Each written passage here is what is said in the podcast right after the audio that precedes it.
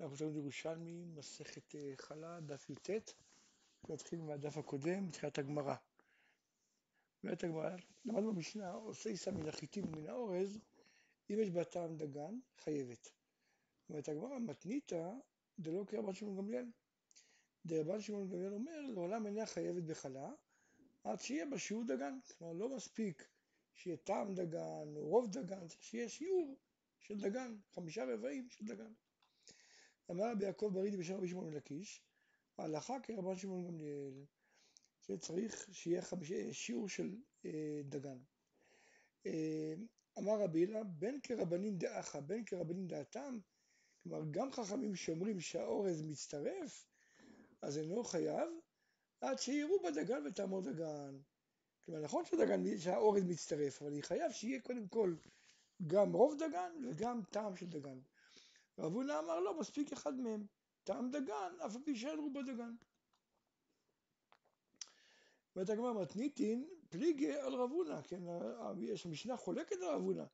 רב הונא הרי אומר שמספיק טעם דגן, ואתנן ערב בשאר המינים, עד שיהיה בה רובה דגן וטעם הדגן. אתה רואה כתוב במפורש, צריך שיהיה רוב דגן וטעם דגן. אז אומרת הגמרא, פתר במינים אחרים. אומר, לא מדובר על אורז, אלא שאר קטניות. כן, בשאר קטניות באמת אני צריך שיהיה אה, גם רוב דגן וגם טעם דגן. אבל באורז מספיק טעם דגן. ואת הגמרא מתניתא פליגי על רבי הילה. כן, רבי הילה אומר שצריך אה, כן, גם רוב דגן וגם טעם דגן.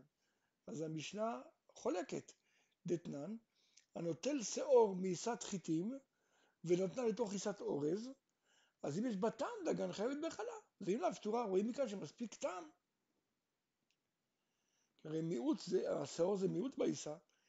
אומרת הגמרא, מה שנאמר שהיא חייבת בחלה, לא הכוונה על האורז, אלא הכוונה השאור עצמו, השאור שהוא לקח מעיסה שהייתה חייבת בחלה והוא לא הפריש עליה, אותו שאור הוא לא התבטל, זה החידוש, שלמרות שבעצם הוא נמצא ברוב אורז, אבל בכלל הוא לא בטל וצריך להפריש עליו אה, חלה.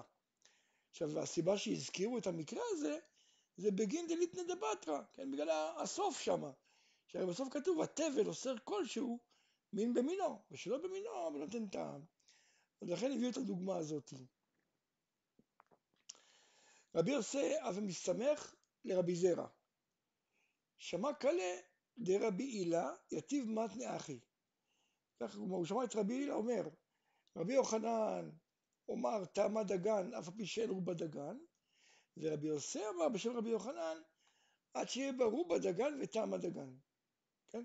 כלומר הוא אמר שתי, שתי גרסאות. יש אחד שלפי רבי יוחנן די שיש טעם דגן אף על פי שאין רובה דגן, ובשם, ורבי יוסי סובר שרבי יוחנן אמר שצריך שיהיה בה גם טעם דגן וגם רובה דגן. אמר מוחלפי בידי, כלומר לא נכון, צריך ללמוד הפוך. דלא אמר רבי יוסי אחי, כן? כי סימן אבלן, היה לנו סימן לזכור שרבי יוסי הוא כמו רב הונא. והרי רב הונא אמר שזה טעם דגן אף על פי שאין רובה דגן, אז לכן חייבים להגיד שהלימוד הוא הפוך.